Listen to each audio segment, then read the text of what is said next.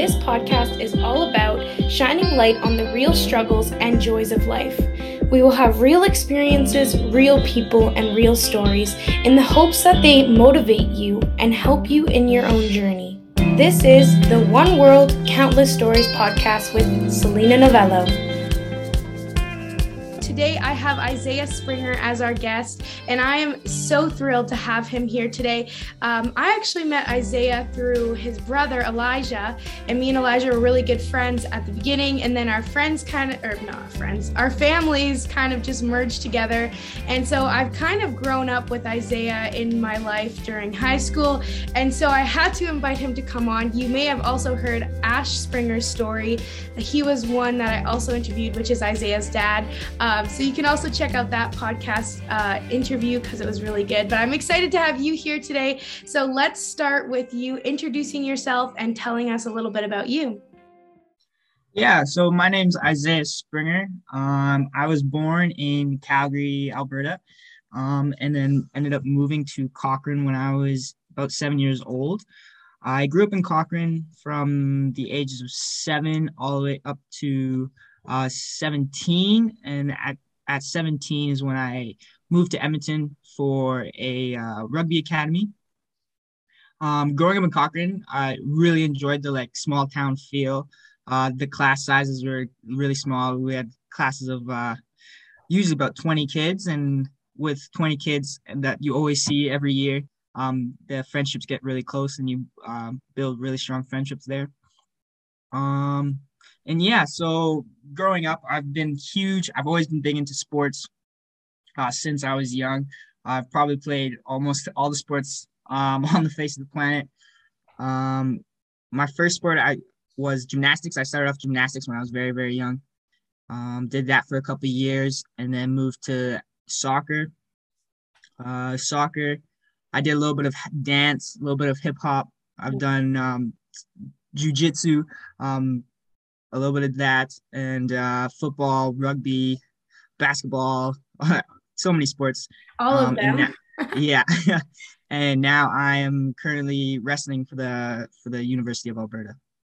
That's so awesome. So you said uh, sports was really big in your childhood, but can you tell us a little bit more about what your family was like and if you had any siblings, which I know you did. So just a little bit about your family life and what it was like for you growing up.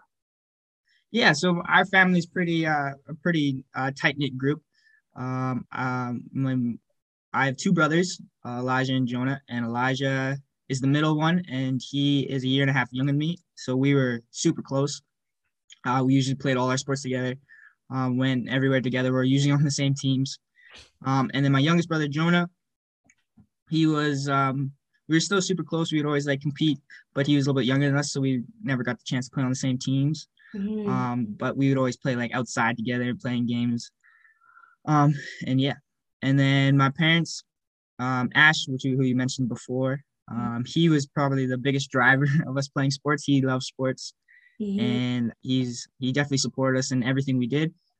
Um, and then my mom, Anna Springer, um, she was also there. Probably my probably my biggest fan. You always hear in the in the crowd screaming. Um, you always pick out her voice, so it's uh, it's always nice to have her there. Yeah, that's so awesome. And so your dad was really the driver force of you guys all being in lots of sports then.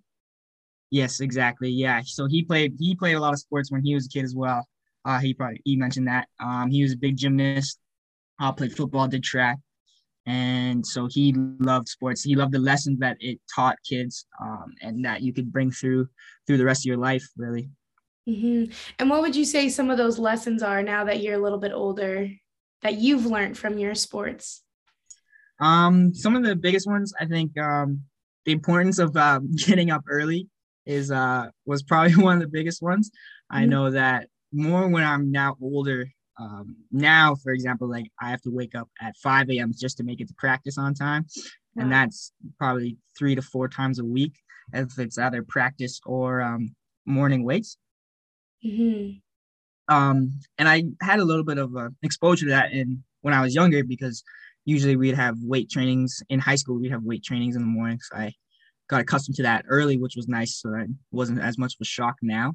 Mm-hmm. Um, so yeah, so getting up early, getting your work in early. It also makes it easier. I found a couple times when I try to push uh, workouts later in the evening, then I um, I wouldn't be I wouldn't enjoy it as much. It kind of be more sluggish, wouldn't be as focused. Mm-hmm. Um, other things, I think perseverance was a big one. I've had a lot of ups and downs in a lot of different sports, mm-hmm. especially um, in wrestling, rugby, and in football. I've had times where I felt the top of the world, felt like I was the best, doing my best. Uh, I've been in that game, and then there's been times where I've kind of hit kind of not necessarily rock bottom, but pretty close, where I'm like I'm I'm just terrible at this sport. Like, why am I still doing this? Mm-hmm. Um, so just being able to move through those valleys and get back up to really enjoying the game because I love those games and I still love those games to this day, and they bring me a lot of joy when I'm playing them. Um, so yeah, so just moving through those valleys, mm-hmm. and then I think the probably the last, probably the biggest lesson is just enjoying what I'm doing. Like as I said before, like getting through those valleys because those peaks when you're really enjoying the sport that you're playing, really enjoying whatever you're doing at that time, that's when that's when life's going good and that's what you kind of live for. Yeah, totally. And so when did you start to narrow down on the specific sports that you liked? Because it sounds like you did a lot. So which what were the sports that you ended up picking maybe in your later high school career? yeah so by the so by um so grade 11 was kind of my my uh, decision year on where what path i was going to go because at that time i was playing football uh, rugby and i was wrestling mm-hmm. and three sports at a when you start trying to get to the higher levels it doesn't really um meld well very well because uh, mm-hmm. usually the sports are trying to demand so much of you so at that time in grade 11 i decided um to to move to Edmonton for a rugby academy because um, I believe that rugby was my number one sport at in grade 11. Mm-hmm. And uh, so Edmonton had this awesome rugby academy uh, connected to the university, and so that that academy allowed me to both focus on school as well as sports because um, how the academy is set up is I do classes from 8 a.m. to noon, and then I play rugby from one till four. So I had that great split, and then I had the evenings to do whatever whatever I needed out of the homework. Um, fortunately, uh, the the coach at in Edmonton found out that I was coming to Edmonton, um, and he called me and said, "Hey, you are welcome to come to come train with us anytime." So fortunately, that also allowed me. Now that my evenings were free, I was able to go continue my wrestling as well.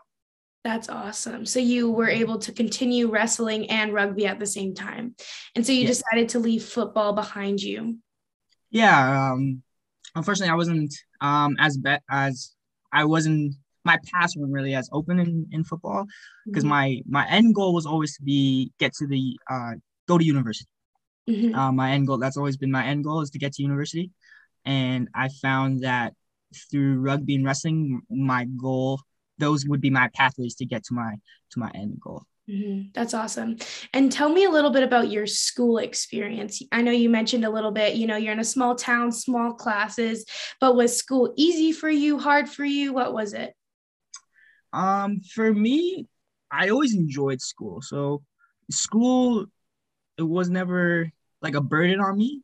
Mm-hmm. Um, I did enjoy like learning new things is probably is one of my is what I enjoy. Mm-hmm. Um, so because it because I didn't it wasn't dragging on me and I kind of enjoyed it. School did come a little more naturally for me, which was nice. Mm-hmm. Um, and yeah, just putting in, I would I wouldn't say I was like naturally super gifted at um at school, but I did put in a lot of work so that my marks did show. Mm-hmm. Um, so yeah, so I did enjoy school going through. Um, junior junior high was well, that was that was a long time ago now. um, but junior high is when I think I realized that if as long as I keep putting in work, then my marks will be able to um, uh, stay up. And then as well as I had a guidance counselor one time say, if you keep your marks up in high school, you can get money. So that was also a pretty big motivator yeah. with uh, with for those scholarships. So then yeah, so I just kept that in back my mind, kept working at my school, and uh, now that I'm in university and it's all basically self driven. Um, I I feel that that really having that uh, enjoying that school uh, aspect really helps me now because um, it's self um, university self driven and if you don't drive yourself to get your schoolwork done then um, some big penalties are gonna come your way, or some big lessons are gonna come pretty quick. Absolutely, especially with online schooling, it's like a whole nother layer of you really have to want it. Um, that's really interesting. So you did fairly well in school, it sounds like. And how did you balance? I mean, you said three sports at one time. How did you balance school and sports and all of life's things at such a young age? Yeah, so for me, um, the balance it was a lot. It was a lot of work. It was a lot of time management Mm-hmm. Um, I I um always try to get my schoolwork done a little bit early. I tried not to leave things to the last to the last 2nd mm-hmm. and it was it was nice for me because I knew that because my school I didn't have to spend as much time on my school um, because I had a pretty good study study habit study schedule so that I didn't have to spend like three four hours on a on one subject just to to pass mm-hmm. the pass the exam. So i was pretty lucky that way where i could spend like 45 minutes um, with like direct work and understand the concept pretty well. Because that opened time for me to do my other training. Um and then yeah and then i think it was also important that i had a little bit of downtime. I think my dad was probably the biggest driver because without my dad I would have just done everything. Because I'm, I'm really bad at saying no. Yeah. Uh, to people. I'm really bad at saying no. And whenever get, somebody gives me an opportunity to do something, I usually say yes and take it and take that opportunity. I can relate. But my dad was really good. Yeah. My dad was really good at, at reading my face, reading my body language, being like, hey, uh, you need to take a break. Like mm-hmm. he, there's been many times where I'm like, hey, hey, dad, we gotta go to practice. He's like, um, maybe not today. You're like barely walking up the stairs. You're like crawling up the stairs. Like it's time to take a break, uh, just refocus, reset, and then we can go back at it again. Um, and I think that was probably it was probably because of my dad that I I've been able to main or I was able to play as many sports as I was at a higher level, as well as not like completely fall apart. right. And have you been able to like maintain that where you're like, okay, my body needs a break. I'm gonna re- like acknowledge that, or or are you kind of stuck in that like grind, grind, grind, grind, grind? Um, for my first couple of years, uh, when I moved out, when I moved out of the house, and my my dad wasn't always uh yeah. always around, it was tough because then I switched right back to always grind, grind, grind, mm-hmm. all the time, and I did feel it. There was a couple of times where I just I I did burn out. Mm-hmm. Um, and I think I've done that like since I've been up in Edmonton. There's been probably about three times where I can say I've legitimately burnt out. Mm-hmm. Um, and after that third time, I'm like, okay, my dad was right growing up. Like I have to listen to him. And now I'm really happy that I'm a little more in tune with my body. And I realize that, okay, I can feel my body slipping. I can feel my body. And it's not even just my body. Sometimes it's my mind too. Mm-hmm. When I feel it start slipping, my mind and my body start slipping. And I, I'm okay, I can take a little step back. It usually takes me when I find that I'm in those burnout situations. It usually takes me about five day, five to seven days for me to as long as I take the foot off, not completely off the pedal, but mm-hmm. just a little bit off the pedal, um, just so I can reset and then let my body heal and my mind heal and then get back at it again. Absolutely. And can you kind of walk us through that like last breakdown or burnout point where you were like how you burnt how you got burnt out and then how you kind of came out of that because i know you said it took you about seven days but what did you do that actually helped you get out of that burnout now, the the last burnout actually came from it was more from a school uh school because it was during COVID and um the the the COVID and and university was um it was a new experience um for me definitely. And especially because of my so I'm in a math major um well I'm a I'm a I'm in the bachelor of secondary education with a math math major. So I have to take a bunch of math classes and um in the first COVID semester when it was all online and I found it very difficult because the math classes was all self-driven. There was no no scheduled le- no scheduled lectures. There were scheduled office times, but really what you had to do is you had to watch a video, um, and then fill out um, some e-class quiz weekly, hmm. um, and that that was your class. And I found that really tough because I really like going to class, listening to the professor, and that's usually how I learn best. Mm-hmm. Um, so then, so the the math class did not go well the first semester, mm-hmm. and uh, I remember that it was just that really drained me mentally because I've usually been um, quite successful in the in the classroom. So just having those um, that really drained me mentally, and mm. um, so that was sort of the start of the burnout. The the because it was close, wrestling wasn't uh, as much of a factor. So my physical was was all right, but my, was my mental, my the mental side was um wasn't doing as well as it usually does. Mm-hmm. Um, so then I kind of hit um, around November is when I probably um, realized, okay, now I gotta. I I think I've uh, hit this like this point here that I gotta try and start recovering. Mm-hmm. Um, and th- at that point, I think what I did is I kind of took a step back.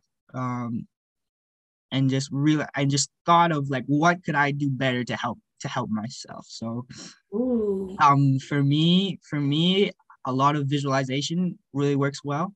Okay. Um, I do like to meditate. I find that I am quite an uh, sometimes I'm quite an anxious person, mm-hmm. and sometimes meditation for me really helps quiet those anxieties.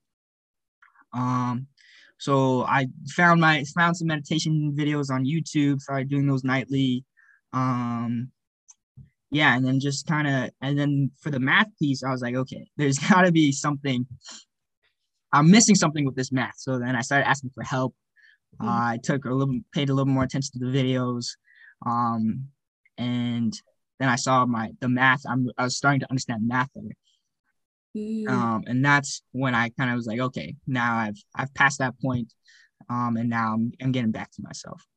Yeah, wow. You talked about so many important things. The thing that I love the most is that you asked yourself, what can I do better? And and I think that's so important because I think a lot of time when we get to that burnout where we get to that mental state where we're kind of just broke broken down, we're not at a good place, we kind of play that a little we play in our mind, we kind of feel sorry for ourselves, which is completely fine to do. I think it's natural. I think it's important that we do that. But the fact that you're like, okay, what can i do better? And then you you really used great strategies. And i'm curious to hear a little bit more about the visualization but you used meditation and you asked for help and you were actively working on getting better. So i think that's awesome. And i really encourage people to like listen to what you had to say because it, it's so powerful to really just be like okay this is not working. I felt the way I needed to feel. I felt bad. Okay, so now what's next kind of thing. So, what kind of things did you visualize when you said you used the tool of visualization? Um, so visualization for me, I use a lot in in uh, in my sports as well. Um, mm-hmm. We've been taught a lot on how to use that visualization, and so because we've been taught in the sport, I try to try and translate that to just my regular life. Um, and usually for our visualization, we put ourselves in a situation like we're living that situation at that point. So we're mm-hmm. going from a first person point of view. I'm imagining what I'm seeing, what I'm smelling, if I if there's a taste. So I try to put myself um for visualization out of that point, I try to put myself in a spot where where I was enjoying um, life where I was doing good in my math, and then and then I tried to visualize what was I doing specifically in order to do well well in that class or to to be enjoying the little things in life that I was kind of missing. Mm-hmm. Um, and that's kind of use how I use that visualization in in that point. That's really cool. So you were kind of looking at past experiences that were positive. Yeah, exactly. Sometimes I was looking at the past, um, and then as well as trying to manifest, um, as well as some future points as well. Mm-hmm. And so you would say you kind of learned that through sport then? Yes, exactly. Um, in sport, what we usually, what um, we have a really good, we're able to work with a lot of uh, mental trainers here at the university, so it's really, it's really nice. And um, the visualization here is just what I like to do is you put yourself into a um, say a match scenario, and you mm-hmm. you're trying to Im- imagine who your opponent is, what the stands are like, what the smell of the room is, the taste of your mouth guard, and you're trying to visualize yourself at in that match before the match even happens. Mm-hmm. Um, and then try and and then from there you usually go over, okay, what am I doing in that match? What type of what type of moves am I going to try and attempt? So. Mm-hmm. That's very interesting because I was like, that is a really cool skill that you learned. And I was like, where'd you learn it from? Because that's like really amazing that you were kind of able to put that in not you learned it from sports but put it into action in real life which is just like mind-blowing to me. I, I think that's so cool. Um, and so i kind of want to talk a little bit if we go back a little bit you said that you moved from cochrane small town to edmonton a little bit of a bigger town um, to do you finished high school right? Yeah so in, yeah. so in grade 11 so um in grade 11 at the end of grade 11 i was pretty i was i was being looked at for the canadian national rugby team. Mm-hmm. um so i realized that i still needed to be training rugby. I still wanted to be doing wrestling at a high level. And um at that point i was kind of iffy on football. Yeah. Um but the opportunity i was on a provincial team with a couple of people from edmonton. And they went to the school where they were like, yeah, we only do school for four hours and then we get to mm-hmm. play rugby for four hours. I'm like, that is amazing. Yeah. And, and then I looked, and then at the same time, I looked at my schedule and I had four classes. I had like English 30, social 30, math 30, 30 1, and then physics 30 all in the first semester. And I was like back to back to back classes. And I'm like, that's going to be, I knew that was going to be too much. Like I would probably burn out if I was also trying to play rugby still and wrestle.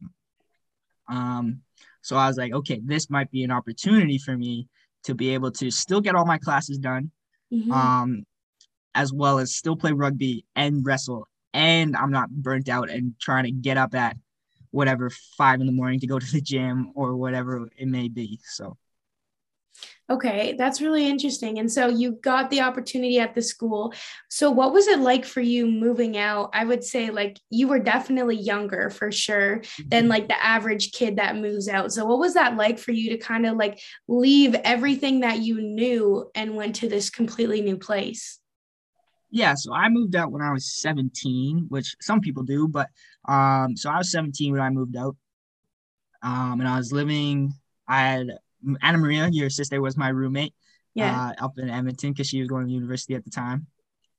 And um, yeah, it was quite a the first the first two weeks was was quite a was quite different. Was shock. Luckily, I knew most of the rugby players at the school, so I already, I had a friend group there going in, which was really nice because I could yeah. really support support on those guys or lean on those guys. Like yeah. I got rides, so I didn't have to take the bus necessarily and and stuff mm-hmm. like that. So it was really nice to have that that support group already in Edmonton. Mm-hmm. Um, but yeah, just like the living things, like um, like doing your own laundry all the time, like doing the dishes, making your own food, getting home and not having dinner ready, getting home at whatever time, six, seven at night, and then cooking yourself dinner. These yeah. are all like things where I was just like, oh, this is kind of new. And then after dinner's done, then you have to do your homework from the day or whatever it was. Yeah.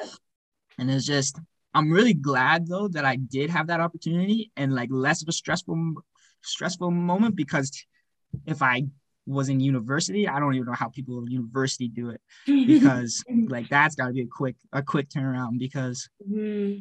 it was nice that the school wasn't as hard mm-hmm. and I mm-hmm. was able to learn that. Um, but I couldn't imagine like university student, first year university students, and uh, yeah, yeah, it's, it's definitely a lot to learn, especially when you're coming from a home where you're used to, you know, getting back from school and dinner being ready and you don't have to do much because you got to focus on school. So it's like you became super independent really, really quickly because you were put in that situation. What was like one of the biggest lessons you learned from like the whole moving away and transitioning? Um, I think probably the biggest was how to how to use transit. I think that was probably the big, that was probably the one of the first lessons I learned because I didn't have a vehicle and I had to I had to get places and Cochrane doesn't have a transit system, so yeah. learning how to use the bus or the train to get places, I think that was kind of a, the big lesson pretty early on. Um, but um, I think just being just being reliant on yourself and being like very disciplined Mm-hmm. I think because because I was doing so much, um, and I had it. I had I was like, this is this is how I'm gonna get to university. So I have to make sure my school is kept up. Mm-hmm. I have to make sure if I want to play at a high level, I gotta make sure I'm doing whatever I can, um, to the best of my ability to ensure that I can stay keep staying at my at that high level. So just really being making sure not letting myself slip and trying to keep myself to the highest standard possible. Mm-hmm. That's really cool. And I think that's like such an important lesson to learn in itself of just like how you kind of prioritized what was really important to you in your situation, which is very important. Um, and I'm curious so at that point, did you know what you wanted to do at university? Like, had you already applied to things? What was kind of like that next step after that rugby school? So, so what? So for university, I got in through early acceptance, which was really nice. So I applied in October is when early acceptance starts, mm-hmm. and I applied into. At, at that point, I knew I kind of wanted to go through the the education, teaching um, teaching area because one of my teachers from Cochrane thought I'd be pretty good at it. So I was like, okay, maybe let's give it a try. Um, so I applied to um, the I applied to a bachelor's of secondary education, um, and fortunately, I got into it um, pretty pretty quick using my um, grade 11 marks. They didn't even look at my grade 12 marks. It was just for my grade 11 marks, wow. which was which was really nice. So, yeah, if you're listening to this and you're grade 11, grade 11 does matter um, yes. because you can get into university with your grade 11 marks. Yeah, that's awesome. Um, yeah, so then I got in. I got into school um, in October. So I knew I was going to go to the I was I probably I knew I had a really good feeling I was going to go to the University of Alberta. Um, and um, yeah, and then from there on, I knew that they have a condition though that if your mark, if your average drops below a 70, you lose that early acceptance. Oh. So I knew that even though I was already in school, I was already um, accepted. I still I couldn't I couldn't slack. I couldn't just not go to school anymore. I had to ensure that uh, I kept those marks up. Mm-hmm. Interesting. Yeah. So like you got accepted into the university and you said that you did you apply to other universities other than U of A or just U of A? I just applied to to U of A. Um I I I really liked at that point I've been there I was there for a month. Um, I didn't mind the city. I liked my friends that were there. Mm-hmm. Um, I loved the rugby community that was here and uh, the wrestling room I found that I I was able to excel in it. Mm-hmm. So I knew the air the this was a good place for me and a place where I could I can grow and develop and really learn a lot of things. So I I just I just applied here. Mm, you knew what you wanted and you're like this is what I'm going for. That's awesome. And you said that uh, one time your teacher had mentioned to you that you might be a good teacher. Was that the only reason why you went into that, or was there other things that were like, I feel like I really want to do that?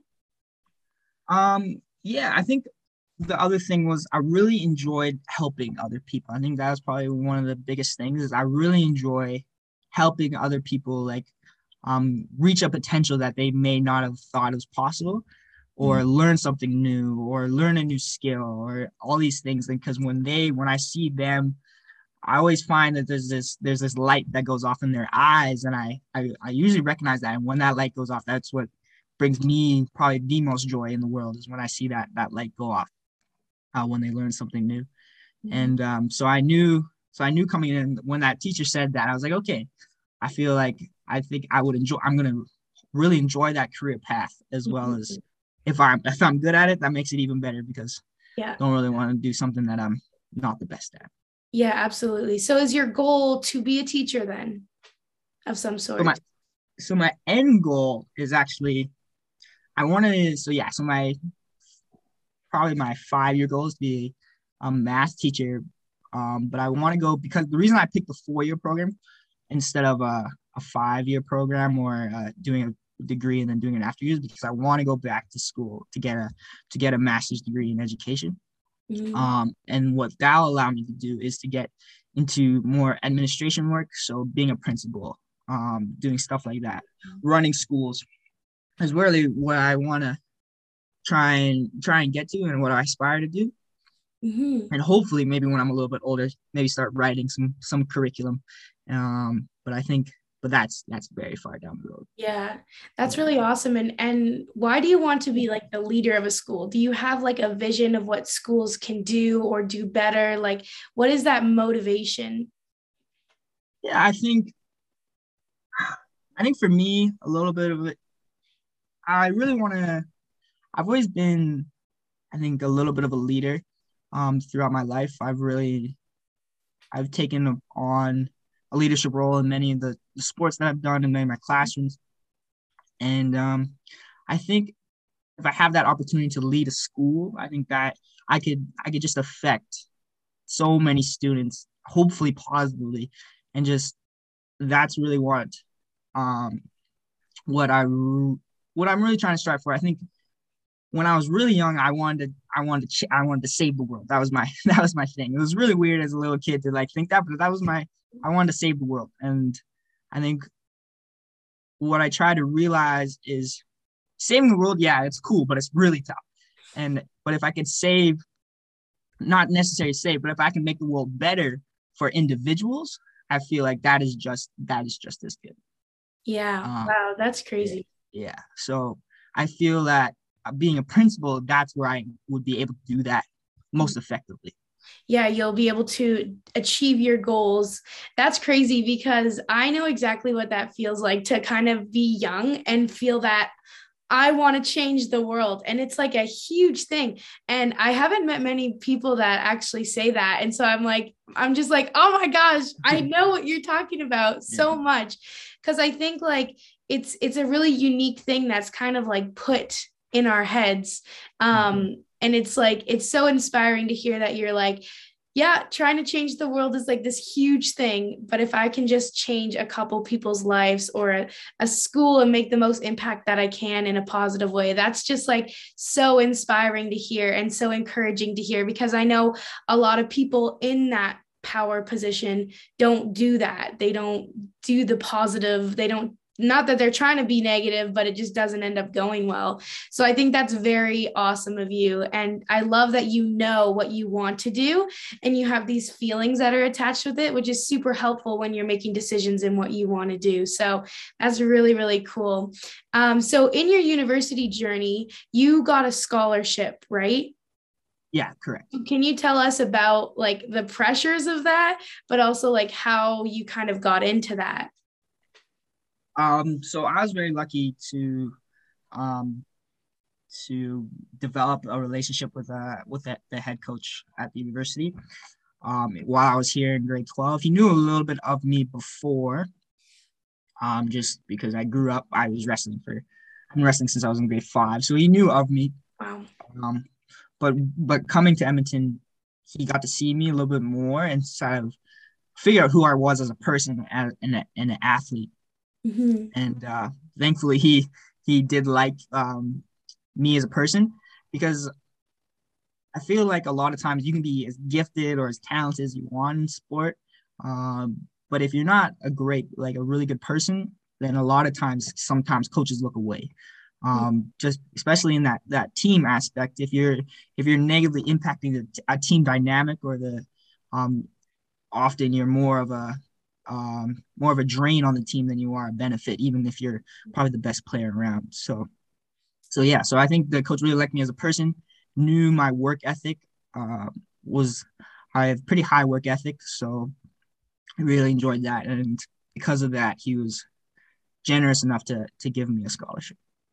Through wrestling, not through rugby. Through wrestling, yeah, exactly. Um, rugby unfortunately, um, I stopped growing and everybody else kept growing.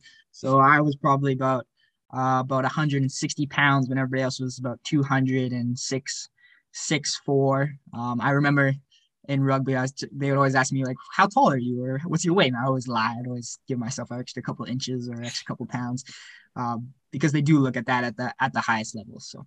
Mm-hmm. So you were just a little bit like shorter than everyone ultimately. Yeah, I was I was a little bit smaller. Um, I was a little bit smaller, and unfortunately, um, my genetics won't allow me to to get to that to get to that uh that six six foot six three area. So, but it is what it is. So then you ended up leaning more towards wrestling and getting a scholarship through that. So is there like a lot of like I don't know about a lot of scholarships specifically like the type that you have, but is there like a lot of like rules around it? Like do you feel sometimes like there's this other layer of pressures put on you or what what is your like experience with it so far? Yeah, there's a little bit of pressure. I try not to let the pressure get to me too much because it'll if it's always going to be there when you have a scholarship. So the rule is is you get your scholarship, um, but there's requirements you have to meet. You have to keep at least a 2.0 2.0 average, uh, GPA average um, minimum. Mm. Um, as well as um, if you get injured while while playing sport and you're no longer excuse me no longer allowed to play the sport because of your injury, you lose your scholarship, even if you still have uh, like two or three years left or however long you left.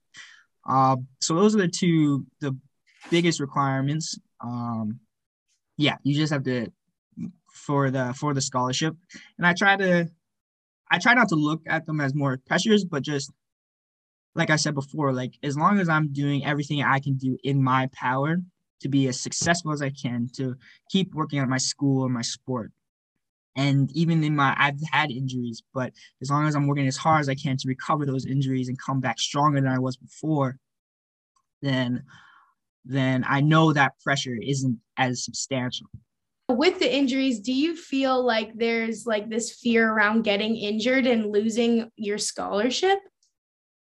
I wouldn't say there's necessarily a fear, but it you have to recognize that that is there. Um, and because I do recognize that is there, I have to ensure that my recovery is on point. Uh, I'm not just going through the going through my workouts and not letting my body recover. I gotta make sure my sleep is on point. Like I have to get eight hours um, a night, or else I can these injuries start adding up. My nutrition has to be. I have to be eating the right food so that my body mm-hmm. um, to fuel my body, so I can put my body through the ringer that it goes through. And because that because I know that there's a possibility that if my my scholarship could be taken away if I have this uh, career-ending injury, that just pushes me to ensure that all those other aspects of my training and of my life are, are top notch. So I guess it's a good and a bad thing in a way because you're really mindful about taking care of yourself, which is a healthy thing. Yeah, exactly. Awesome, awesome. And so, uh, in your university career, I'm I know you talked a little bit about it, but COVID. So, did you? I want to talk about the effects of COVID on a university student. Um, did you start university in like real classes, or did you were you in that window where you were right into online classes? So um, I started university the year the year of the big COVID, like when everything started. So, mm-hmm. um, my first fall semester went normal uh, normal competition, normal everything. Um, second semester started normal. We got all the way to U Sport, which was um, mm, second week of February, um, which was our big national tournament. Um, and everything was normal up to that point. I ended up getting a bronze medal at the U Sport Championships. Um, and then I think is when we got a week after we got back from U Sport, we were training for the national championships. Um, I was training for my junior national championship, was the under 20 national championship to be on a world team. And that's when everything got shut down. Um, university said all classes are going online. Um, I ended up going home because I, my parents wanted me back home, and um, all the gyms were shut down, everything. So was, I went from training, training as hard as I can. I was starting to peak for this national tournament to I'm not doing anything anymore. So you like well, I wasn't. Did you? Well, stop? yeah, everything was shut down. I wasn't doing anything anymore because I'm crazy and I can't just sit there. Right. Um, I have to be moving. I have to be doing something. Um, but yeah, I went from trying to peak for this national tournament to to just nothing. So. Mm-hmm. So were you? How are you still trying to move your body when the gyms were closed and like like you said everything was closed? So how did you still like stay in that physical state that you needed to be in? So I had to get as creative as possible. Um, luckily, we had a we had a trainer that sent us programs Okay. Um, a lot of body weight programs. A lot of a lot of us had. I had a couple bands like uh, like those uh, resistance bands. So I had those, using those, layering them up. I'd have like four or five resistance bands, trying to do squats or trying to do um, presses, push-ups with the bands. I was trying to get creative, and by the end of COVID, I had this little mini um, makeshift. I called it the I call it the ghetto gym because I had an anvil, I had a bunch of bands, I had um, a medicine ball and some hurdles, and that's about it. And in the in the summertime it was nice because we go to like parks and yeah. and stuff, do park workouts and try just trying to get stay active, trying to push yourself, even though the circumstances aren't the best, but still trying to push yourself, mm-hmm. trying to trying to fatigue your body so that it, it can recover and come back stronger. Mm-hmm. So when you you said you moved home and everything went online, did you find that that was very challenging for you, or did you just quickly pivot with it and keep working at it? Um, the first when they moved it to the credit, no credit, I I wasn't I kind of lost all motivation there, so I was just trying to get my my fifty percent past the classes. Um, but then in the in the following year, um, the first semester was kind of tough. Um, learning that because there, there, was grades in that first semester and they were grading things. And um, yeah it was it was it was tough for me uh, it was just it was different from whatever i did before just i find when the profs i like going to profs and listening to profs because sometimes they give you hints sometimes yeah. they tell you what to focus on more and um, not having that it kind of kind of left me lost mm-hmm um, as well as there wasn't no like set schedule. As I mentioned before, the math classes, there was no set class. It's mm-hmm. just you watch videos whenever you feel like and make sure this stuff is done at this time. Yeah. Um, so I've also found that kind of kind of difficult to deal with. Mm-hmm. Yeah, and I know for me, like sitting in a screen watching a video just is not the same as having a teacher. Even on even a teacher on like Zoom live is just so different from a video. Like I always just remember being like, what just yeah. what did i just yeah. learn so yeah. i definitely understand did you feel that the uncertainty of everything affected you in any way? Um it affected me a little bit because i've always been a very goal driven person. Um i always like to set goals and that's what i'm trying to achieve. And just having all my goals all of a sudden i don't know when my when maybe my next competition will be. I don't know if um, if I'll ever get a chance to be a national champion or get a chance to be a Canada West champion. Um, so that was really tough for me because I couldn't set those goals because that's usually what I use to drive me, um, drive me day to day. Mm-hmm. Uh, I set that goal and I know I'm going to try and do everything in my power to achieve that goal. But now that that uncertainty, I couldn't set it. I couldn't set a goal. Mm-hmm. Um, so I, I kind of had to rethink of my goal structure and I kind of had to move more to like just a day to day goal. What am I doing today to mm-hmm. get myself better?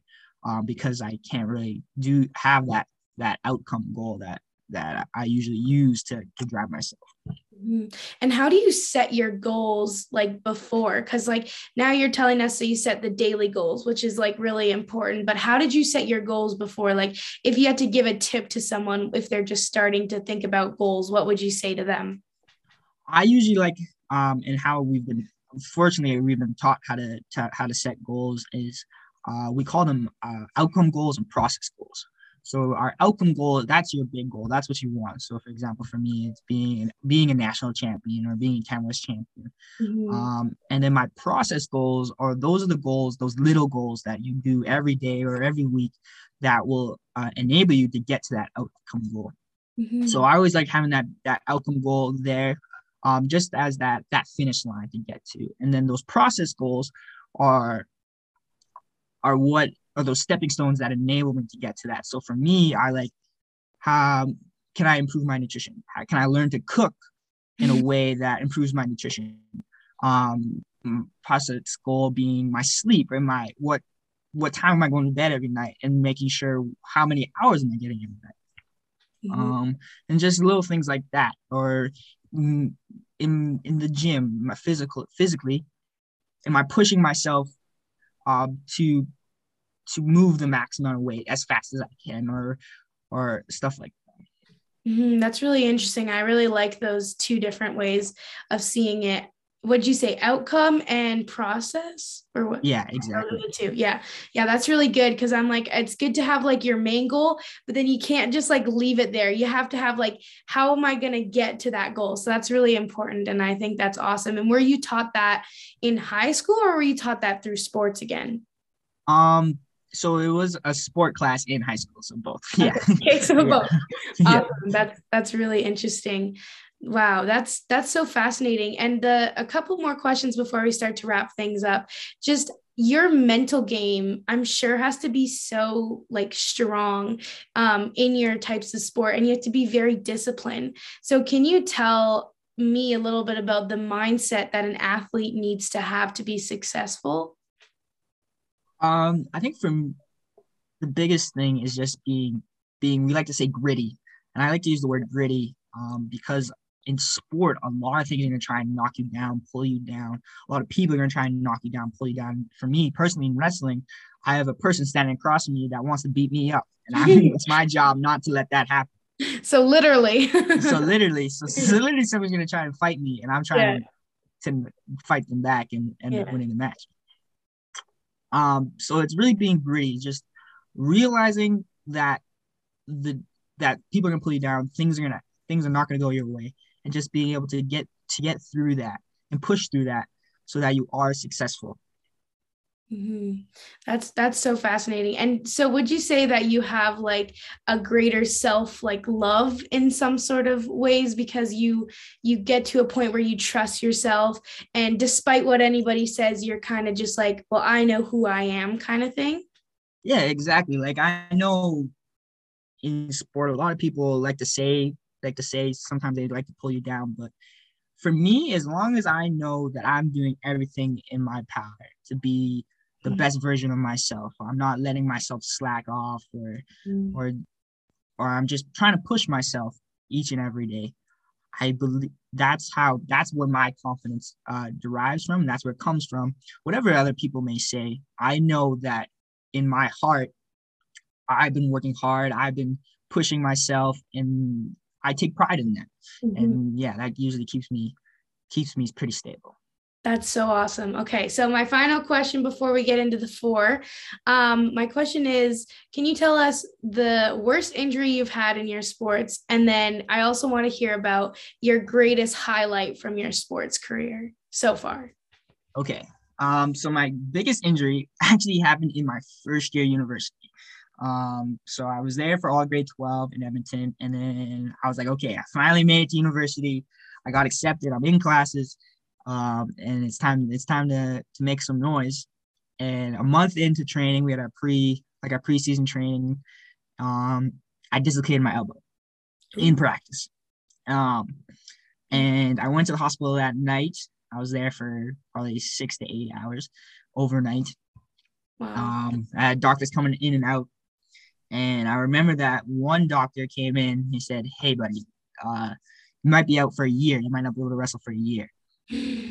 Oh, and no. at that moment, my heart just dropped. Yeah, um, I was like, "This is crazy! Like, I just got, I just got the yeah. university, and now you're telling me I might be out for a year." And I was, I was very sad.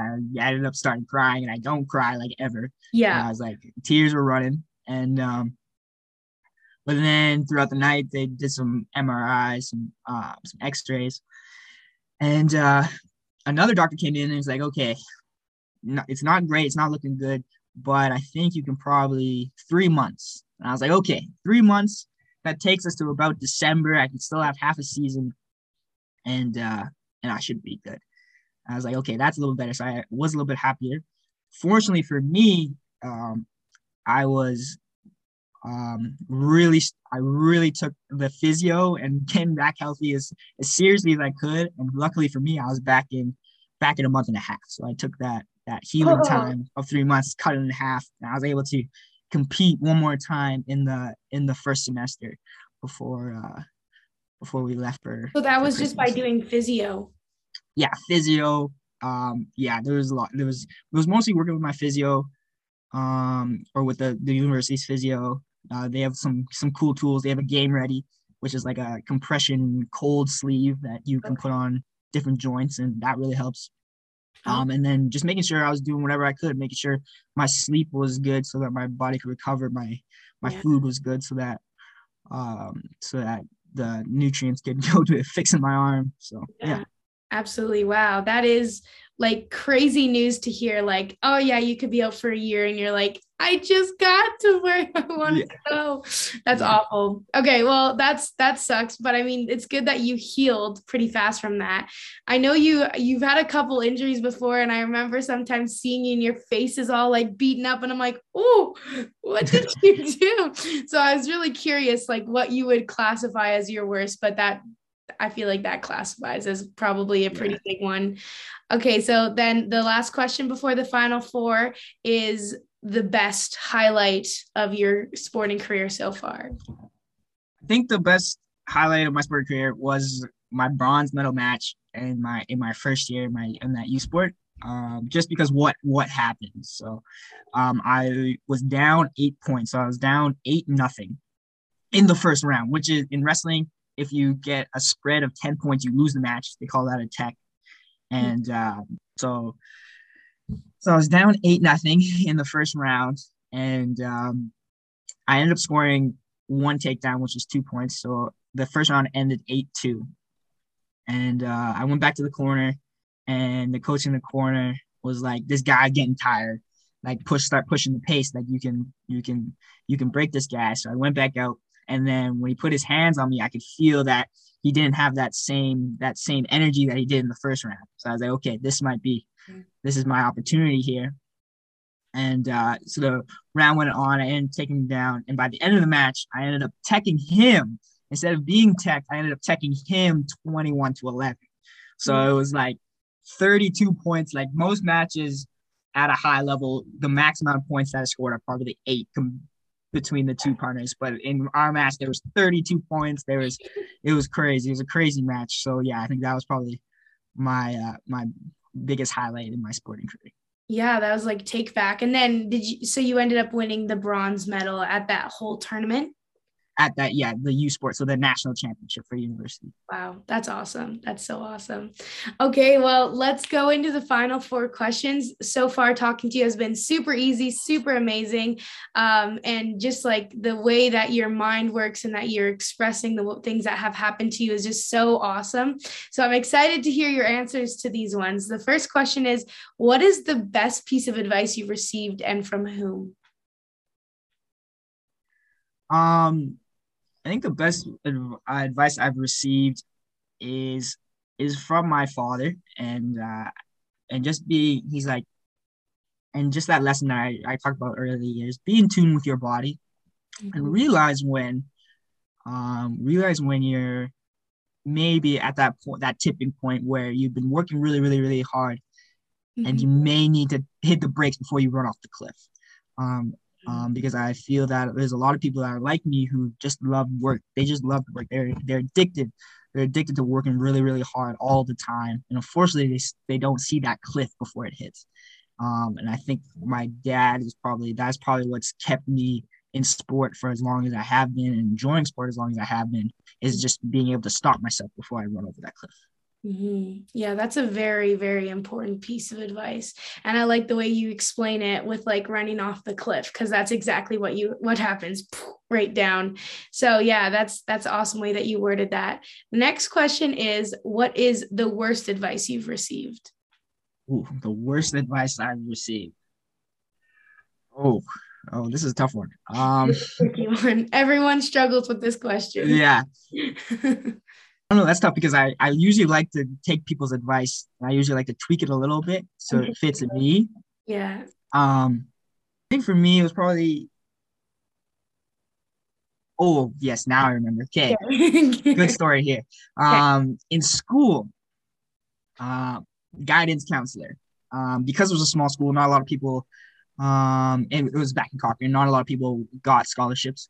Mm-hmm. And um, the guidance counselor was like, make sure make sure your school is up to date because you you probably won't. There's not a. She was basically saying it's probably you're not likely to get a, a university scholarship to go play sports. So make sure your your classes are good. And that from that moment on, I was like, no, I I'm I'm here to prove you wrong. Yes. Like watch me go. Let's let's watch me get a university scholarship. And um, fortunately, I didn't do that. So I did wrong. But yeah, I think it was just like for her, you needed that plan B. Yeah. And I'm like, okay, it's okay to have a plan B, but don't rely on the plan B. Plan A should be your number one thing, and you should be doing everything in your power to ensure plan A is a success. Mm-hmm. I love that. And I agree that like there's so many people in the high school area that give you advice that's like, make sure you cover all your bases and make sure you have everything. And then sometimes there's those teachers that say things and you're like, mm, I'm gonna prove you wrong. I'm gonna prove you wrong. I know exactly what's that like. What's that? What's that? Ugh my gosh words. What that is like. There we go. Um so yeah that's that's a really awesome answer to that question. Okay the next one is what piece of advice would you tell your younger self or someone in the younger generation? Um what i like to tell is um a couple of things. Um i think the they kind of go in tandem is um don't be afraid to fail and and push yourself. Push yourself um and but push yourself to a point that not so you don't run off that cliff. Like, yeah. Keep drive like it's for me it's a lot of internal drive. Figure out what drives you inside so that you don't need those outside voices telling you to keep going. Find something that you love that pushes you um pushes you to be the best version of yourself. And at the same time while you're trying to push to be the best version of yourself, don't worry about if you may not get there or if you may fail. Um, so those two big things. Mm, that's very important. And I think it's said a lot, but it's very important that failure is part of it and you learn and grow so failure is never a waste of time also um, so that's that's very important as well all right the last question we end every interview in a state of gratitude so what are you grateful for um for me i'm grateful for my family my coaches, uh, my girlfriend, and um, having a roof over my uh, having a roof over my head, mm-hmm. having food to eat, um, having friends to laugh with, mm-hmm. and um, having the opportunity to educate myself um, and learn every day. And yeah. Awesome. I love that. So if someone wants to get in touch with you, where are they going to find you? Oh, um, you can follow me on Instagram at uh, I underscore uh, Springer. I'll put um, it below as well so they can yeah. Yeah. Um, on there, I'm on I'm on Facebook as I, Isaiah Springer. Um, and yeah, if you want to keep up to um, if you really want to get really personal, you can probably Google University of Alberta Wrestling. I'll probably show up somewhere. So awesome. Perfect. Well, thank you so much, Isaiah, for taking time out of your day to share your journey through sports and through school and, and what your life has been like. You really gave us so many tangible pieces of advice and with your goal setting and with mindset and how to get out of a burnout. So thank you so much. I really appreciate that. If this is your first time listening to One World Countless Story podcast, thank you so much for joining us. Today's interview with Isaiah was absolutely incredible, and after re listening to it, I have so many notes and so many new things that I am going to apply to my goal setting and so many different things. So, thank you so much, Isaiah. Also, don't forget you can catch all of the podcast episodes on my YouTube channel. All you have to do is open up YouTube, type in my name or the podcast episode, and you will will find it there. It's a great way where you get to connect with us, see our smiling faces, and it's just so much fun. If you enjoyed this podcast episode, it would mean the world to me if you could share it with one person that you think could benefit from hearing the wise words and the story of Isaiah Springer. Or you can write a comment, leave a comment, and let me know how this podcast has affected you. Thank you again for joining us, and we'll see you next time. Bye.